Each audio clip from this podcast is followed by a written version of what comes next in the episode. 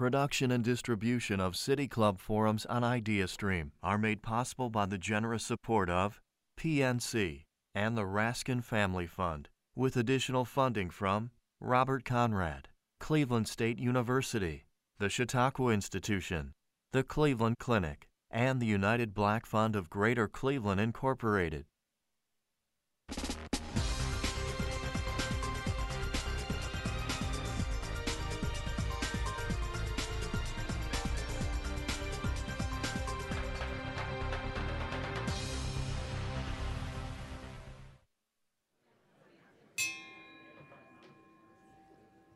Afternoon and welcome to the City Club of Cleveland.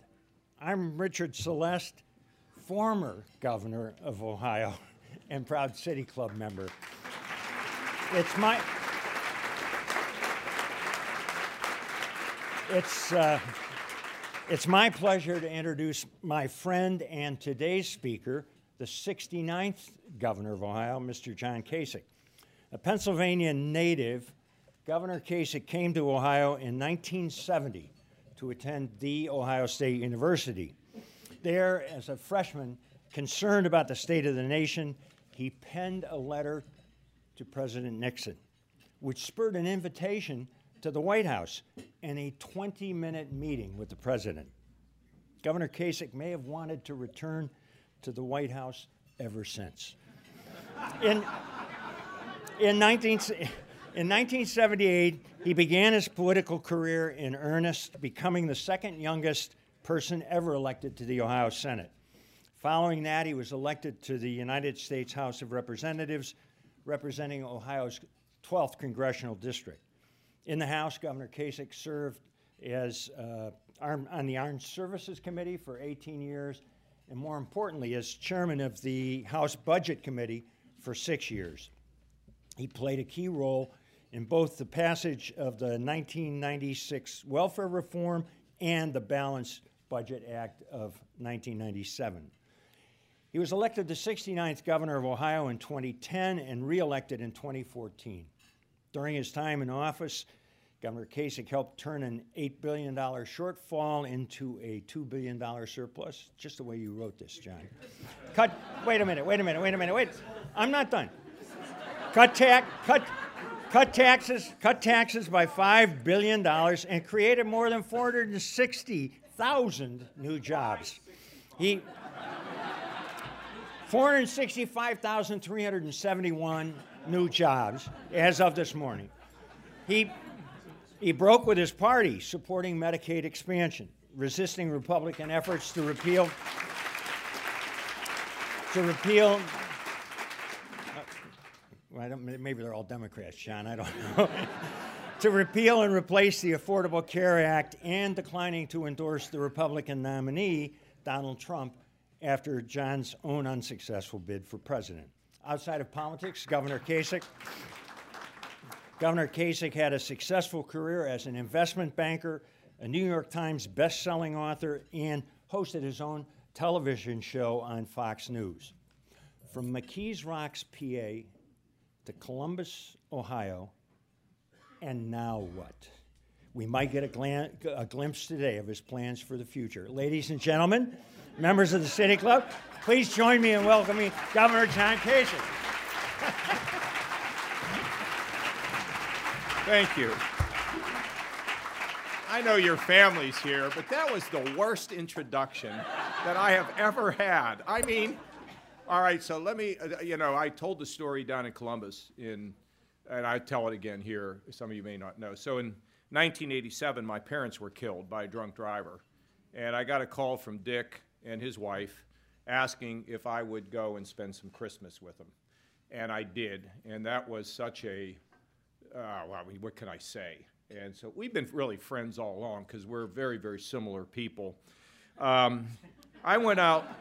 I went out to uh, Colorado, to Colorado College, and I had a professional speaking career.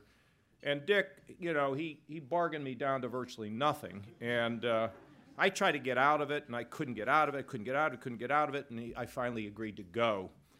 And I'll, I'll never forget it. We were sitting on the patio where I was just there not long ago, and I saw Dick in Colorado. I was sitting on the patio, and I've always admired Dick because I think he's a prototype of a, of a really cool public figure. Smart, big, tall, good looking, you know, all the things, all the things that you would want to have in a public official. And, and also pretty, you know, creative. I mean, what, what is, why are they laughing? This is true.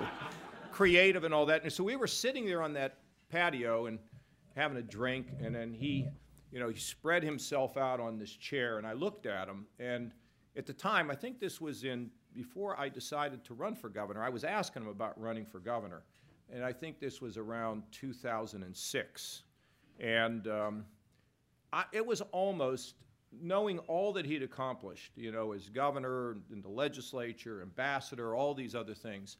In a way, it was like looking at a retired gunslinger, a guy that could just show up in town and take over. And, and, he, and a graying gunslinger, you know, and he said to me that this is the best job you could ever have. You should try to get to be the governor. And, um, and then he told me the story of when he was elected lieutenant governor in the days when they ran separately. And he said he went in to see Jim Rhodes and said to Jim Rhodes, you know, I'm a, you're a Republican, I'm a Democrat, I'm, I'm really here to, uh, to help you uh, to be a great governor, and uh, just let me know what I can do. And Rhodes looks at Celeste and says, uh, uh, Dick, do you play golf? And uh, Dick said, No, I don't. Rhodes says, Well, I'd suggest you take it up because there isn't going to be anything else for you to do around here. I thought it was a great story. But then he, you know, the way he phonied up all the campaign donations to run for governor, he didn't have any money, so they took out a big, I don't know how he even figured, this was outrageous. This is where we should have had campaign reform. He, he, he got his father or his friends to finance all this, this, took this money out of the bank. So when he filed a report, it looked like he had all this money. And then the next day, he put the money back in the bank. That was outrageous, but really smart, really, really smart. And then we, so I'll tell you an interesting thing. He called me. This one was really meaningful. He wouldn't even remember this. He called me on a really important issue. Um, I guess it was about six months ago. And uh, he told me what he felt about this issue, something that is, you know, like seminally important. And, um, and you know, he said to me on the phone, he said, Now, this is what I think, but I trust your judgment. I trust your judgment. I know you'll do the right thing about this. Not another word. It ended up that I agreed with him, uh, so I'm sure he thought that my judgment was good because it was the same as his, but uh, nevertheless, but that meant a lot to me that he was, that he kind of approached it like that. And then he has, over the period of the last several years, has been very, very, very concerned about me and has worked with me and told me things and uh, isn't it great? It's just great that we could have this relationship. Uh, Dick, it wasn't long ago that I remember being in South Carolina, and you and Jacqueline were, you looked like hell, and you and your wife were riding on those bicycles, and we went to lunch to that broken. De- I mean, this is what life is about. And yes, and you know, uh, my wife and I love to have dinner with him. Uh, it's just great. And so he's, he's a great guy. Give him a great round of applause if you would, okay? Now, so I have this document that's 39 pages. This is unbelievable. This is what has been accomplished. And this is not nonsense. And it's single spaced and it's, it's like not made up stuff of all the things that have been accomplished in the last eight years. Uh, I don't have one for all of you. I'll give it to the press. They won't, read it, but I will give them that. And, but it is online, and they can find it where, Lynch? Okay, www.ohio.gov, whatever the hell it is. Uh, so, and uh, so anyway, just type it in there if you're really interested. And I was just talking to Dick's daughter, and she said, Thank you for the juvenile justice reform. I don't really remember it all. And I couldn't, I was going through this on the plane, and I can't talk about this. But what I really think I want to tell you, talk to you about, is something I've admired in Dick, and I, I believe in deeply. I liked it in George Voinovich, and that is leadership. So we looked at and I came in, the place was a disaster. I mean, I remember going to New York, Albert, and having the, uh, the rating agencies tell me they were going to downgrade us because Ohio was dead. And I said, no, no, no. It's, this is like a great basketball team with a seven foot one center who doesn't know how to dribble. Just will it'll work out. And uh, you know, Dick mentioned some of it, but we were a shambles. I mean, just terrible shape. But I, I knew we had it if we could just shine everything up. One of my goals, by the way, was to breathe as much new life as I could in this beautiful city of Cleveland. And uh, I think that's happened here. I think we really got our, got our mojo back and our momentum. I remember I was first up here, by the way, because I was at this meeting and I was talking about this, and I said, well, you know, I'm from Pittsburgh and you're from Cleveland, and I'm now the governor, and you know, Pittsburgh and Cleveland, they're just two different sides of the same coin. And people started booing me. I said, Well, when you won your first Super Bowl, give me a call, okay? then they booed me louder. You know, it was funny. But, you know, we were really in bad shape. So the question was could we balance the budget and cut taxes? And that's a, a, my philosophy. And uh, could we do it in a responsible way without hurting people? And we were able to get that done. Uh, at the time, you remember we were running like uh, 89 cents in our rainy day fund. We now have 3 billion in our rainy day fund. And that's to be used in a crisis. Okay, that's not to be just dribbled out here like politicians to play Santa Claus. I know it's Christmas. I got my Christmas tie on.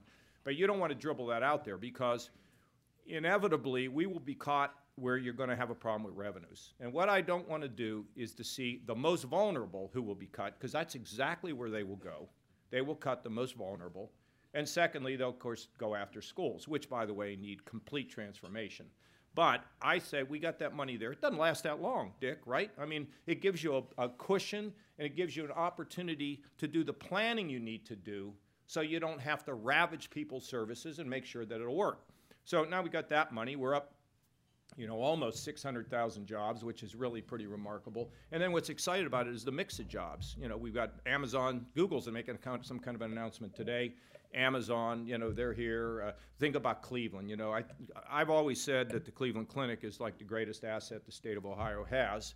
And what they do there, uh, with not just the service they provide, but also with their ability to commercialize products through their R&D, it's just it's an amazing, amazing place. I'm so excited with data analytics, what's happening here, data centers all over the country. It's just not the same old Ohio. And we know it because as we've moved slightly away from manufacturing, what we've seen is an influx of new businesses that are resistant somewhat to the ups and downs and the swings of the economy. And Albert, when we were in New York this last time, because I had to go there and tell them for the seventh time, I told you so. Uh, you know, I was talking about the fact that normally Ohio we would peak and then come down. Now we're peaking and we're staying up. And that is a, a sign of the resilience we have. Then I remember we, we wanted to make sure we could do more infrastructure. And I decided that it was important to extract the value from the turnpike. And um, so I ignored the wanted posters that were placed all over the turnpike uh, with my face on it and came to realize that some people thought they were married both to their spouse and to the turnpike, and which was against the law the last time I checked, two, two, two uh, spouses, but we calmed everybody down and we were able to extract the value. What did we do? We just issued bonds and we, we retire the bonds from the tolls that we bring into the turnpike. We've had a 30% increase in infrastructure spending over any administration in the history of the state. The roads are better, the dams are better. We just fixed a dam down in Columbus. I mean, we've done all those things because infrastructure is important, and now we've moved to the next step, which is autonomous vehicles and sensors uh, all the things that you see happening now on the turnpike, we're using the technology of the 21st century to be able to do autonomous vehicles, semi-autonomous ve- vehicles, connected cars, all that kind of stuff, drone technology. All these things are making Ohio really cool. And in fact, if you walk down the street sometimes, you will see some people walking with a shirt that just says OHIO on it, which I'd never seen before, because people are now proud to be from our state. Uh, Healthcare, you know, I think we have the lowest uh, uninsured rate in the history of the state. Somebody told me, is that right, Lynch? If it isn't, then, you know, forgive me, but I said it anyway. Uh, but, you know, the Medicaid expansion was really important.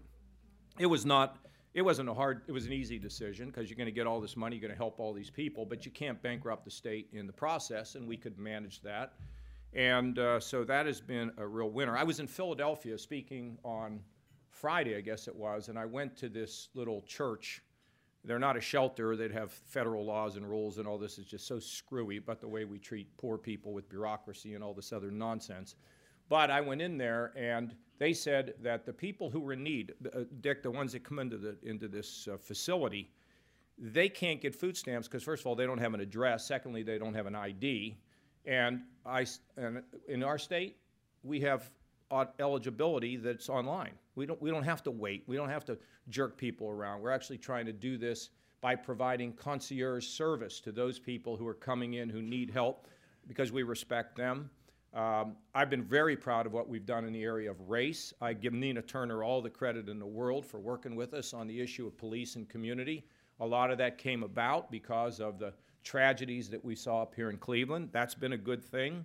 So uh, small businesses pay no taxes. So what's going on? People at the top are doing better. People at the bottom are doing well. We've paid attention to them. Whether you're drug addicted, mentally ill, whether you're developmentally disabled, doesn't matter. Everybody gets a chance. If you're in prison, we, if you want to get out, we'll figure out a way in which we can help you to get a skill so when you can get out, you can get a job. This is all the way it ought to be. And it's not Republican or Democrat, or it's just common sense in caring about people.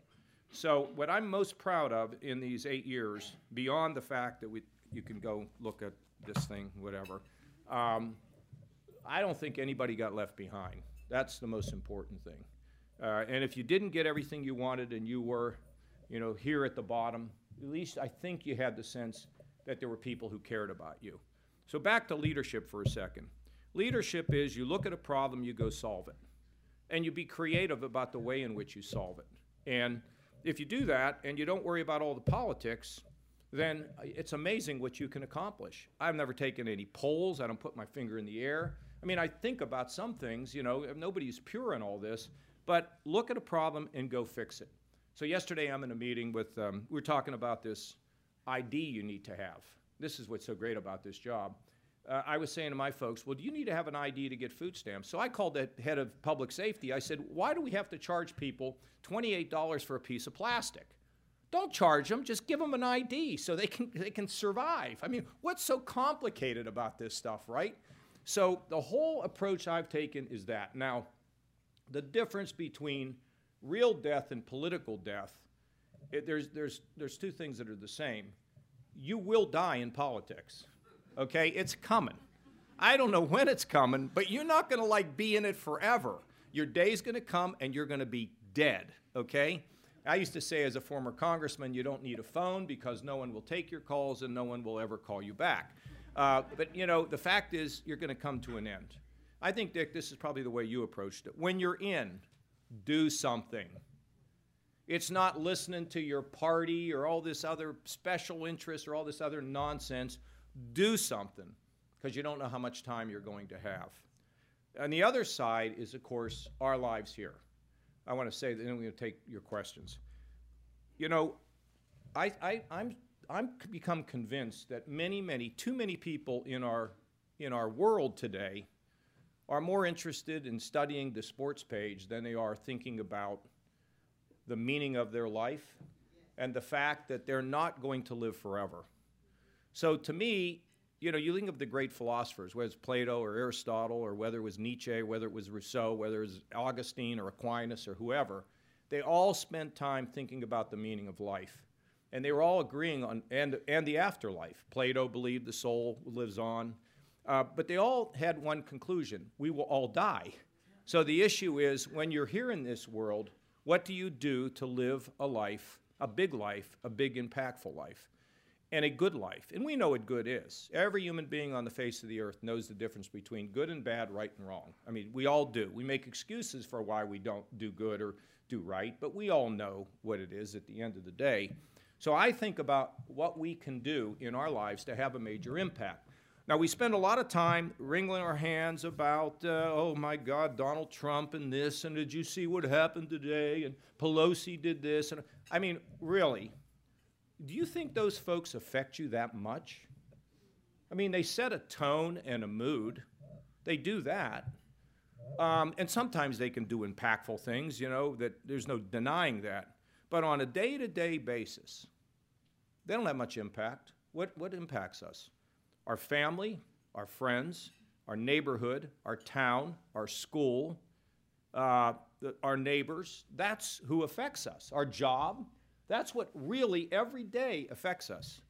And I have become convinced also that when you think about the greatest movements in our country that I just would recall, and I'm open to more, Dick, when you think about the civil rights movement, the Kennedys were they were they ran as fast as they could for the hills to avoid making a decision on it. Martin Luther King came out of the White House and was bitterly disappointed with what he got from the Kennedys. Um, how did how did the civil rights movement happen? It happened from the ground up.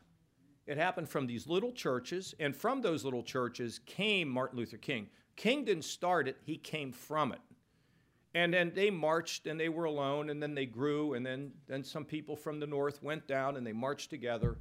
And civil rights was forced on the leaders. They had no choice but to go along. Let me, let me uh, you know, that's a good one. Let me give you another one Vietnam. If the campuses had not exploded, I think we'd still be in Vietnam. And think about where we are today in Afghanistan. 17 years, we're still there. Nobody's saying much about it. But there's another example is Vietnam. I'll give you another one. How about women's suffrage? That you you know how much they didn't want to have women voting? And they didn't want to touch the issue. Or environmental awareness. See, the biggest movements get driven this way, not this way. Yeah, every once in a while you can have a Dick Celeste.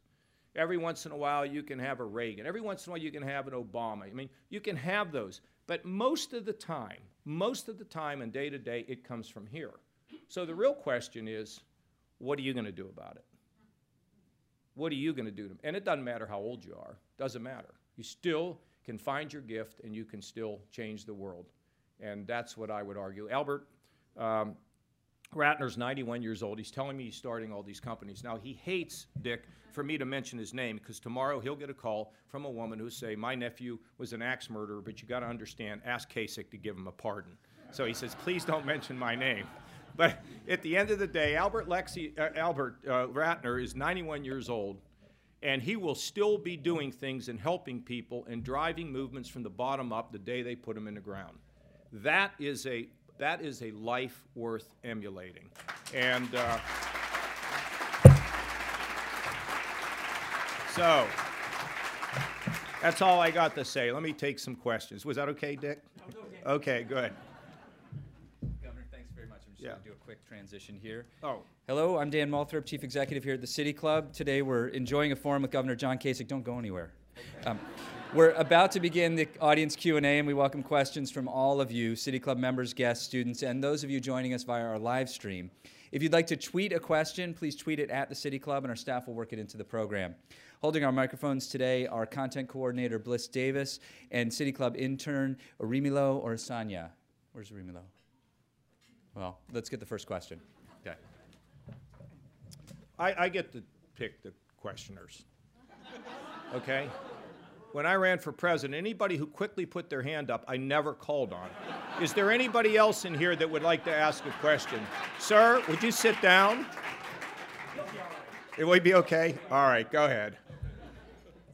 Thank you very much. uh, I, uh, I'm concerned about the water, continuing water quality in Lake Erie. Yeah. You haven't uh, mentioned, you, you mentioned uh, the Cleveland Clinic as Yeah. Ohio's resource, uh, important resource. I think Lake Erie is also one of our big resources. Yeah, I Yet agree. it's a national and international problem. Viewed from your perspective as governor, what do you see needs to be done? And uh, with regard to your uh, last uh, remarks, uh, what what can we do as uh, Yeah, that's citizens? really, really good. Um, I'm, this is one of my big, we, first of all, we spent about a billion dollars on the watershed. And lately, we were trying to declare uh, this uh, watershed in distress, and I had to go to the legislature to stop the flow of these nutrients into the lake. And uh, the special interest group, groups got very involved, and uh, they killed the more dramatic action that needs to be taken. And then the legislature says they want to study it, Now, whenever you hear a legislator say, I want to study this, okay, you know what that means, okay? Now, once in a while, they actually are interested in study. But what they should say is, I want to figure out how not to do this. And the agriculture community got into, went crazy over this thing, uh, particularly because now it, it mentions fertilizer, which drives that industry crazy. Now, it is, we did this at Grand Lake St. Mary's. Probably, I mean, it's not perfect, but the lake is much better than it was. Because when you let these nutrients flow in there, and now, because of the increase in heavy rainfall, there's more stuff being dumped into that lake. And um, what I think people ought to do is they ought to demand that lake be protected. I mean, it's no different than gun control. I mean, I, I, I, got, I don't have people just demanding that we have a red flag law. What's red flag law? You work with somebody who's unstable. You work with somebody in your family who's unstable that poses a threat to yourself or somebody else. You go to a judge. If the judge agrees, you take their gun. I can't pass that. They couldn't pass, Hickenlooper couldn't pass it in Colorado. Why? People are not interested. I mean, you are interested, but you don't know what to do about it. So when it comes to the lake, I would hold every one of these legislators, senators, House members, you're going to fix that lake. I don't want any excuses. I don't want any nonsense. Go fix the lake. And if you don't fix the lake, okay, then I'm going to have to think about what's going to happen when you run for reelection. And that's what you got to do. And so, sir, the plan is, is it's a long process. You don't get, nobody comes on your land and takes your farm away or anything like that. But it does say that you shouldn't be putting fertilizer. We have this now on frozen ground, so it runs into the lake. But the same thing is true with, uh, you know, with this, with this, uh, the, these new kind of nutrients. And just have a plan, and we'll work with you, and we'll help you, and we'll pay you to get this thing done. But it's, it's not. We did a lot. The lake is better, but it is still not what I want, and still not what we think we should have. And you know, somehow, the environment really does matter. Uh, I, I, I just don't, you know, who started it? Teddy Roosevelt. He was the greatest conservationist. Nixon started the EPA. It's, I mean, it's just so unbelievable. So we need to we not need to worship the environment, but we need to be good stewards of our environment, and that's we need to preserve this as a jewel. Okay, but you should be really happy that I mentioned the Cleveland Clinic and not Ohio State. Okay, so there was another. Yes. There was a guy right here somewhere. Yeah, right here. Jump up and. Oh, you got to have a mic. Oh. oh, well, I guess I'm lucky. Hello, Governor. Hello. My name's Kevin E. Gilmore, and I actually want to thank you publicly. This is the best place to do it. But before I do that, I have to tell you why I'm thanking you publicly. At the age of 13, I went into foster care, and I attended five high schools. I only went to Cleveland State because I needed a place to live. When I aged out at 18, I slept in my car and I slept in shelters. Of all the things mentioned in your paperwork, what you forgot to highlight about yourself is that you extended foster care to 21 in yeah, Ohio. Did that, yeah.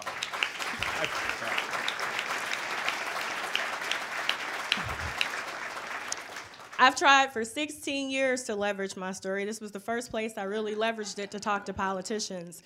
Um, because when you age out of foster care in Cleveland, you're given a welfare application and priority housing in the projects. And statistically, culturally, African Americans populate that system. And so 36% of kids who age out of foster care who are African American don't have a high school diploma, but 78% of kids who are in Ohio in foster care are black. So I want to thank you publicly for extending foster care after me trying for 16 years to 21, not only did you extend it, you gave it an $11 million budget. And I was there that day. Yeah, well, that's a beautiful. Wait, wait, wait. I'm not done. and I brought the picture. Um, okay. My question to you is now that you're well, that leaving. was so good. Why don't you just stop there? My question to you is now that you're leaving, yeah. because this industry generates $26 billion a year, right? You don't have a seat at the table when you are a foster kid, but you did that for us. When you leave, what will be the nature of that particular population? Because you gave it $11 million, well, but funders to, are yeah. at the well, table. You, once it's in there, it might, you got to have, I mean, what would I recommend you do? You grab, you get all the people who have been affected like you have, and you get down there and start working now to say we need that money Okay, now when I, I remember that whole decision because I was a little worried we were going to spend too much money. And to the credit of my staff, they said, you've got to spend this money. And I don't remember exactly what the initial total was, but I'm, I'm happy with what we've done and heard great stories. And you, you know, I mean, look at how articulate this lady is. And so here's a, here's a really interesting thing for those who are agnostics or whatever. People ask me, look, 1987 when my parents were killed, I'd already been a, a person that, you know, understood faith and God and meaning and all that. But then I kind of went to school, college, and then I kind of forgot it. God became a, uh, a Santa Claus for me.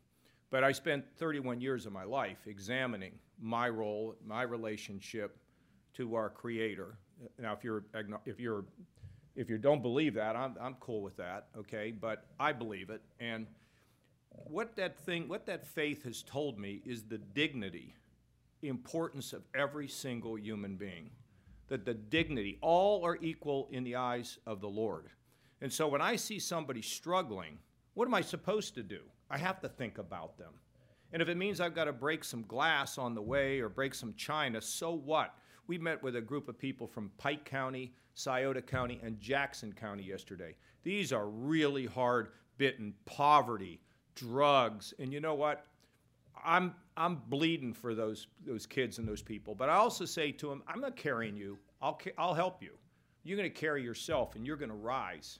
And so this this idea of giving everybody a chance to rise is embedded really in my in the way I look at the world. Now I say I have faith and all that. Yeah, I mean we'll see when the t- when it, when the whip comes down. We'll see how much. I hope it's there, but I know that I have a duty as a human being to treat you with respect even if I don't like you, okay?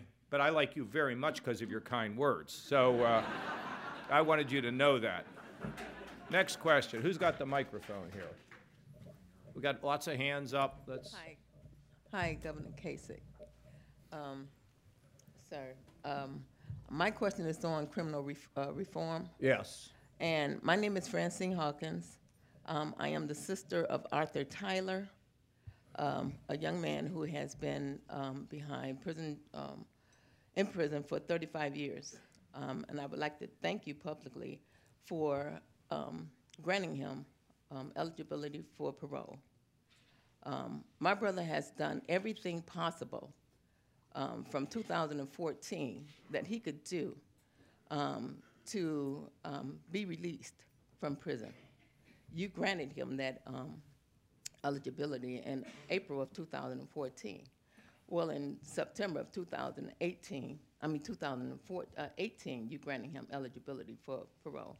2018 September, the parole board gave him three more additional years. And what I can't understand is um, how three more years is going to To make it any better for them. Make it any better. Well, look, I, I would just tell you, uh, ma'am, that first of all, I'm, I'm sorry, this, obviously, this pain that you're going through seeing your own family member. Um, I'd have to go back and look at all of it, but we have a pretty good system here when it comes to how we move forward. And I have been willing to move to repeat, you know, get clean people's records when appropriate. But I have to, I work through the, the head of the prison system, the parole board to try to, and my staff itself comes to me with recommendations. So we'll see where that, where that is. And uh, we'll, we'll just check it out. And I don't know everything about it, but, you know, we'll see. Okay? All right. Uh, good afternoon, Governor. Hi. I'm Merle Johnson. I'm on the State Board of Education. Um, I appreciate how much you care uh, about the people of Ohio. Um, I'm very concerned that a number of, of students in Ohio are struggling uh, in the school districts, and the majority of them are low income.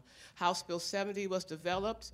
Uh, I realize it was you meant well uh, to try to improve districts, but what's happening is it's not working. Youngstown and Lorain still have an F, uh, even though uh, six people, Academic Distress Commission CEO, uh, were, went into the districts to try to improve it.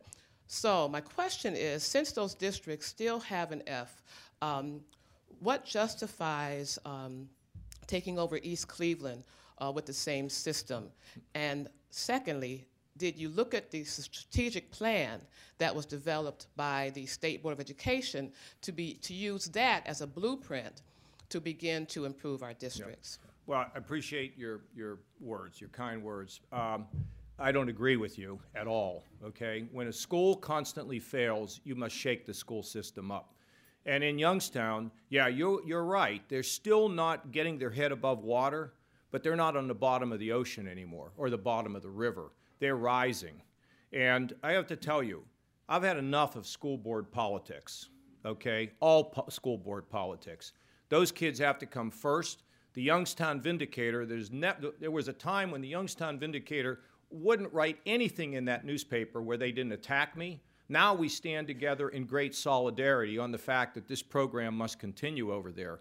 Now, what, the, what happens when your school district fails and fails and fails, what happens is you want to go and say, I'm going to put a CEO and I'm going to change the whole system and I'm going to empower a CEO to come in and fix it and impose discipline and change the rules, sort of like what we did up here in Cleveland. Oh, are we going to say that Cleveland is a failure? It takes time, but you've got to shake up the system. So I believe that it is necessary to do it, and I think there's a lot of political pressure on members of the legislature who don't want to see us take control if their school fails year in and year out and year in and year out. This is a constituent pressure. They're not providing leadership, in my, in, my, in my opinion. Now, let me talk about education a little bit. We are running an education system in this country that is based on the way we raised and taught kids 100 years ago. It is so old and so dilapidated and lacks so much creativity and imagination, not everywhere, but too many places, that kids are being treated in a way that's very rote, R O T E. And let me, let me tell you what my vision would be. First of all, kids should not spend five days in a school. I think kids face let them spend let them spend four days in the school. Okay, five days this one week and four days the next. You know what I like to do? I'd like to have one of these kids that's interested in or good in math or interested in business. You know where I want them to get their education? At the knee of Albert Ratner. If they're interested in being a nurse, I want them to be in the Cleveland Clinic working with nurses. If they're interested in, in autos, in, in cars, okay, they go home at 5 o'clock to work on cars. Why don't they work on cars during the day? And why don't they go work at a car dealership? You see, I think we need to get education more where kids are out getting experiences that are real, where they learn about how to conduct themselves, show up on time, manners, the way to dress, and the, and the inherent nature of what they're interested in. My daughter, one of them, I have two of them, one of them is in fashion. She went to work for Pink. She went to college, and guess what? She told me in the very first few weeks she was in college, she could have taught the class because of what she learned about statistics. My daughter's telling me I love math. I'm like, who, who am I speaking to on this call? Okay? Because she saw the relevance of statistics when it came to, to, to fashion. She got so excited about it. And by the way, she's been selected now as the only student in her school. She goes to Columbia College of Chicago, which, by the way, is a, from what I can see, an incredible school. It's a school for kids that are creative. And what they do is they get the kids out there into the community while they teach them. She's now been selected as the number only kid from her school to go to the National Retail Federation, won a scholarship in New York City. I mean, not not bad. My other daughter is in pre-med down at Clemson, and let me tell you, she spent the whole time she was in high school going to Moms to Be. It's a program for poor mothers who are at risk with their pregnancies. She she all she does is study. She's Dick. I was down there with her. Went down. Well, she does, and uh, and I'm and I, she's got these formulas she's writing. And I said, Sweetie, what is that? She said, Daddy, that's chemistry. Don't you know? And so, but she got inspired. We need to inspire our young people. We need to connect. Am I right? Right here. Look at them. They're all agreeing with me because they don't have to go to school five days a week. But, but let me explain to you. It is then on all of us as adults to assume the responsibility of educating those young people when they come into our midst. Now, I proposed two things as the governor recently. Think about this. Now, I want to talk about Lordstown. Two things. that every single school board in Ohio ought to have two non voting business men or women on the board. Def- no, defeated. Defeated.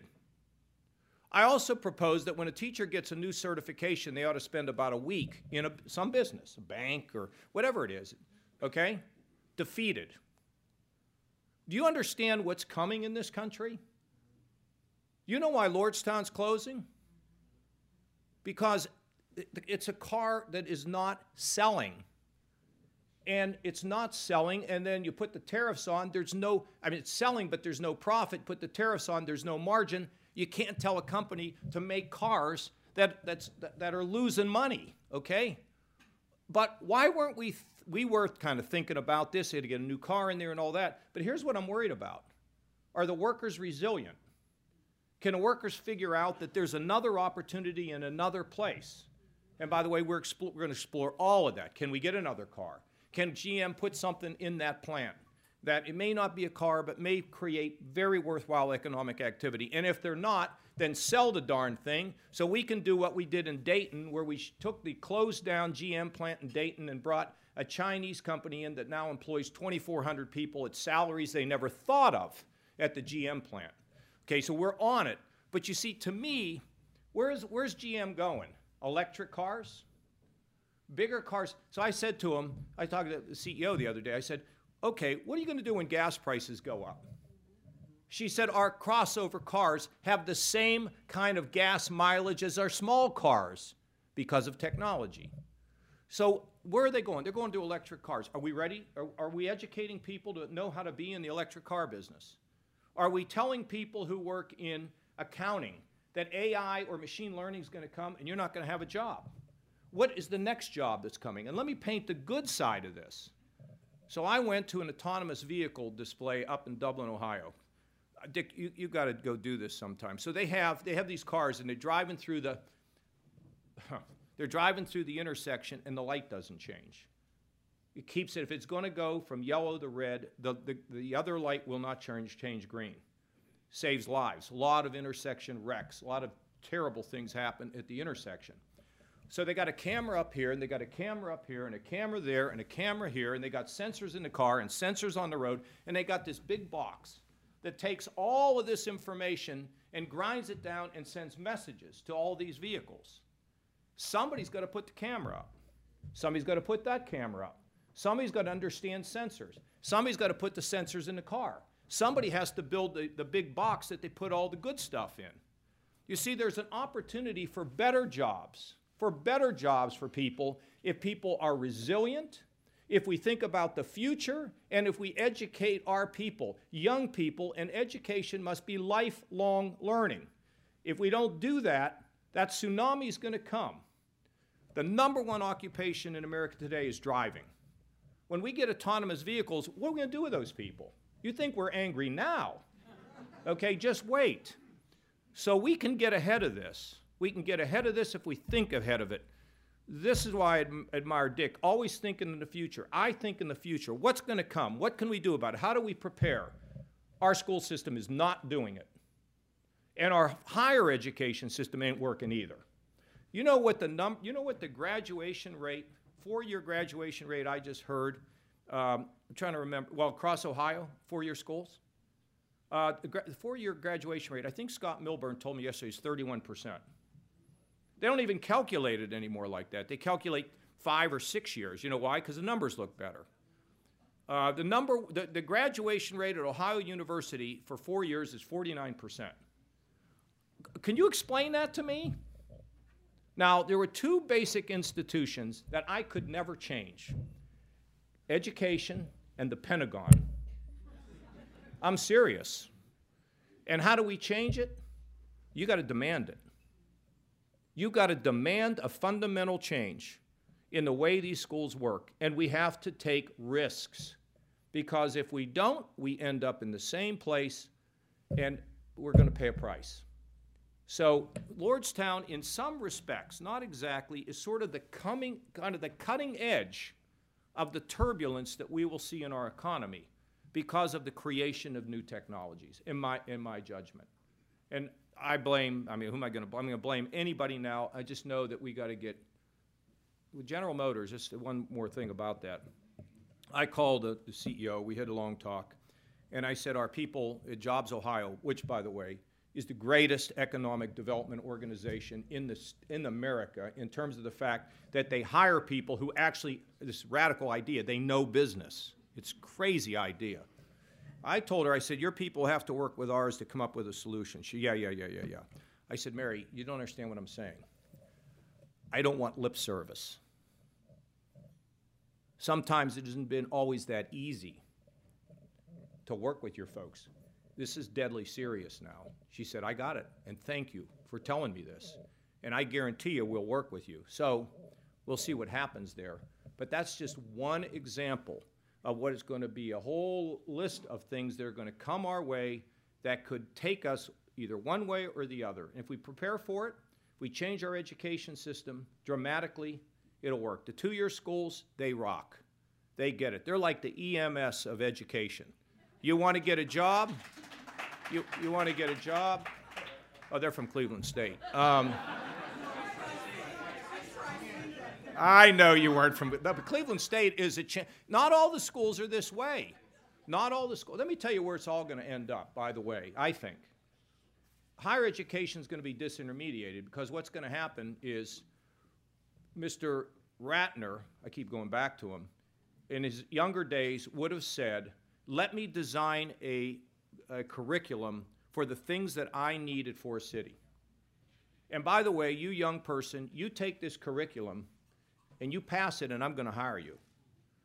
You see, that's the exciting thing is you take the area of coding. If you learn how to be a coder today, it's incredible what you can do. You could live in Appalachia and be a coder working for some of the biggest companies in the world.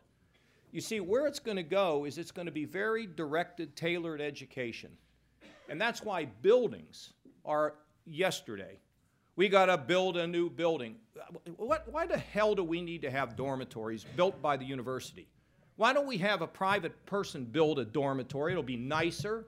By the way, the cafeteria will be nicer. Why don't we do that? And it won't be an overhead for the unit. Forget it. I'm sorry. Yes, sir. Here's the dean, the dean of Cleveland, right here.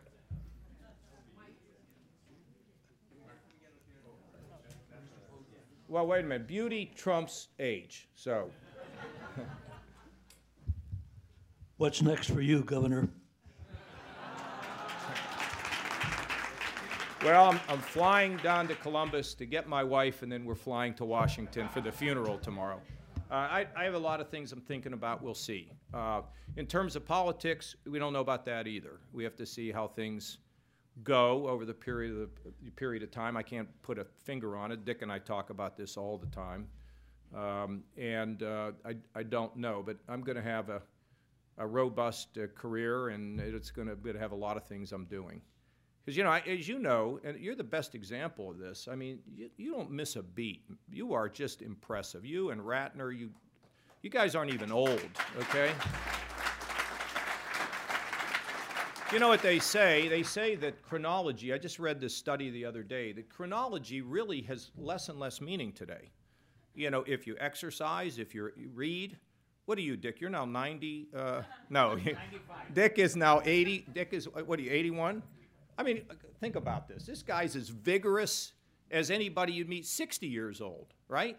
I mean, it's, you know, it's just amazing if you engage and, uh, and maybe you have some good genes too. That all works. Yes, sir, right here. Hi, Governor. I'm former City Councilman Zack Reed, and I just want to say you talked about our young people, so and you talked about race.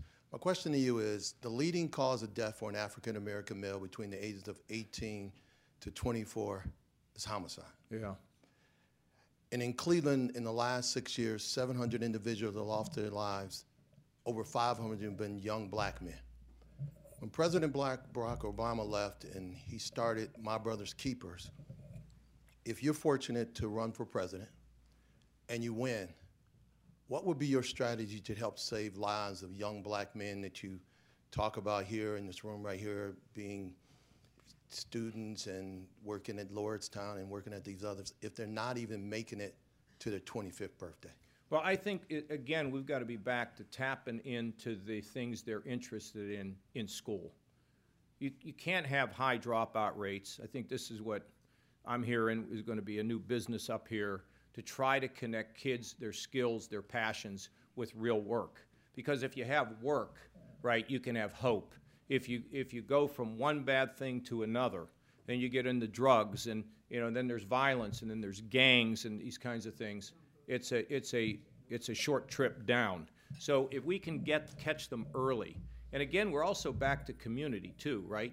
The, the purpose of the, of the, of the, uh, uh, the places of worship, whether they're Christian or Jewish or Muslim or whatever it is, they have to be intervening. And uh, it's the part of the problem we have with infant mortality is that it's got to be a community endeavor where it rises like this, sir.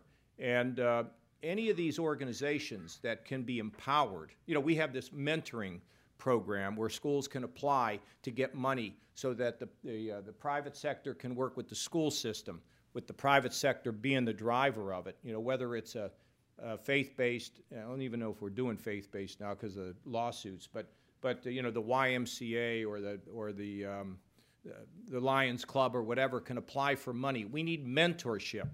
I heard that yesterday. I mean, I know this, right? A mentor can change your life. So here's a, like an interesting idea. Why don't we have the, the businesses in Cleveland adopt a school? And that the uh, people who work in that business can be given a couple hours off to drive to a local school and mentor a kid. They get paid for it. They get paid to keep their job. In Cincinnati, there's an insurance company. They go to a school they mentor these kids for one year. They spend like an hour or two a week, no more than that. And they do it for an entire year, and their graduation rate is, I don't know, like well over 80% in a school district where the graduation rate is like 60%. So it's a combination of things. It's also health care, right? That's why it was important to expand Medicaid so that single moms can work, can be in a better position to take care of their kids. Urban poverty is a great challenge rural poverty in some ways is so intractable. So we got to keep them both in mind rural poverty, urban poverty, and the violence. What can I tell you about that? Uh, you got to have police forces that are supported, but they have to be consistent with the community. And you get community and police together, you can make progress. But, sir, I wish I could tell you how I could solve every problem in the world, but I just don't have that answer. But I hope that answer helps you a little bit. Okay? Thank you. Who's got the? Yes, ma'am. Uh, thank you very much for your years of service. I too am looking forward to go out on the website and pulling down that document just to have a chance to see everything. I hear your passion about education, and you just spoke about it. Because a, an African proverb is the rise of any nation begins with the education of its children. And as an educator with over 40 years of experience, education must change. If we are going to serve our young population, I agree with your passion. It must change. But there is a difference between your children and the children right down the street on Euclid Avenue in right. East Cleveland. There's a, there's a difference. They don't have the opportunities that you have just mentioned and that you just talked about. As a 40 year teacher, I made sure that my children availed themselves to every opportunity I possibly could. Many years ago, we used to have a roundtable with a gentleman by the name of Reverend Israel. He helped me to do all kinds of things. We had kids in school just three days and out in businesses. I agree. I get it. My thing is this we need a different model for correcting those things that exist. House Bill 70 just isn't it. And I've looked at the statistics of Youngstown because I'm a Youngstowner. I've looked at the statistics in Lorain, uh, but I also look at the statistics in East Cleveland. Governor Kasich, we need a different model. We need that passion, that caring, that I hear coming from you, and I get it, believe me. I have just became a Kasich fan, even though I don't like House Bill 70. By believe me, by no means whatsoever. I hate it. But seriously, for the things that you yeah. have done, for the belief system that you just mentioned today. Let me, let me, ma'am, I got you. Yes, you know, let me you. tell you, there's not a more political operation inside the state of Ohio than the school board at Youngstown. It's atrocious. Okay, just read the Youngstown Vindicator, not exactly a Republican newspaper, okay? And the fact is, is that I'm not, look, I'm, I'm done here. You should be happy about that in about 40 days. But you know, I want to tell you what I worry about. I worry about the fact that the legislature, because of the heat that gets generated in Lorain or gets generated in Youngstown, gets rid of this. And uh, you do it, you get rid of it, these kids are going to pay a price. I mean, I, this is not about me. It's just not about. It just has nothing to do with me. If you continue to allow these school districts to be so political, and then what's happening in Youngstown is more and more people try to migrate out, leaving a remnant that is more trouble in more difficulty. Uh, I don't buy it. I don't. Uh, these school boards are so political. Not all of them, many of them, too political. Don't want to offend anybody and don't want to offend the teachers, don't want to offend the principal, don't want to offend the, the union, don't want to offend anybody. And you know who's being offended? The kids. And I'm, look, I, you know I feel strongly about it, and there are many people trying to do good things out there in these schools, and there are some schools that are just absolutely fantastic. But we need, we do need a new model. And House Bill 70, or whatever the name of it is, that's only one thing. That's not that doesn't solve the problem. It's just one thing to grab a hold of the problem. But the ultimate answer is us. We're the ultimate answer, what we do.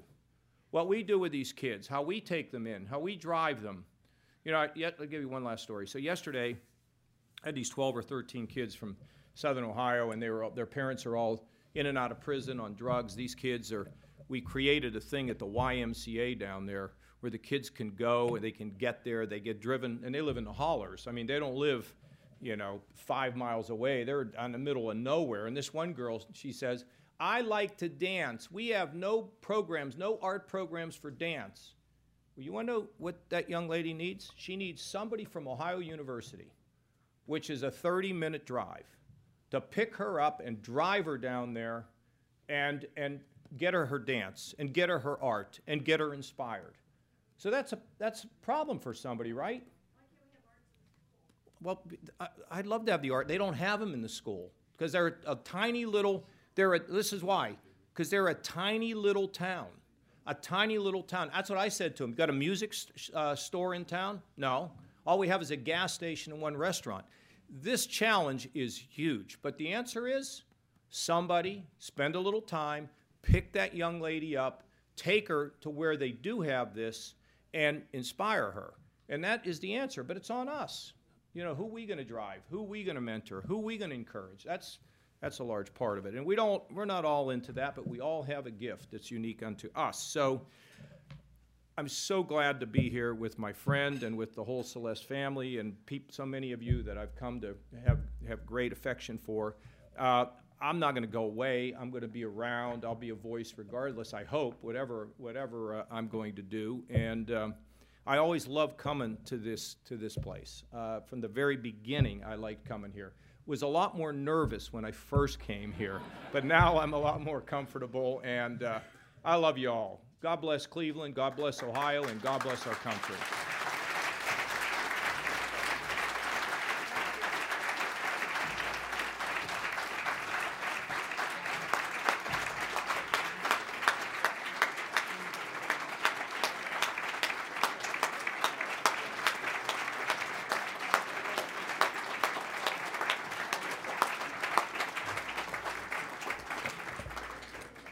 Today we've been enjoying a forum with Governor John Kasich. And, Governor, before you step out, if you ever have an announcement you need to make in the coming months, just let us know.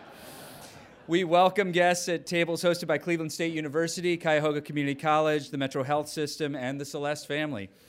We also welcome students from Gilmour Academy. Support for student participation in City Club forums comes from KeyBank and the William M. Weiss Foundation, with additional support from donors you'll find listed in our program today. We thank all of you for being here today. That brings us to the end of our forum. Thank you, Governor Kasich. Thank you, Governor Celeste. And thank you, ladies and gentlemen. Our forum is adjourned.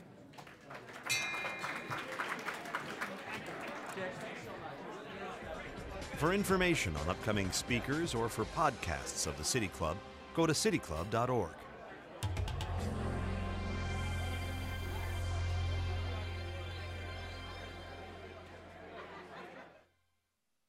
Production and distribution of City Club forums on IdeaStream are made possible by the generous support of PNC and the Raskin Family Fund, with additional funding from Robert Conrad, Cleveland State University, the Chautauqua Institution, the Cleveland Clinic, and the United Black Fund of Greater Cleveland Incorporated.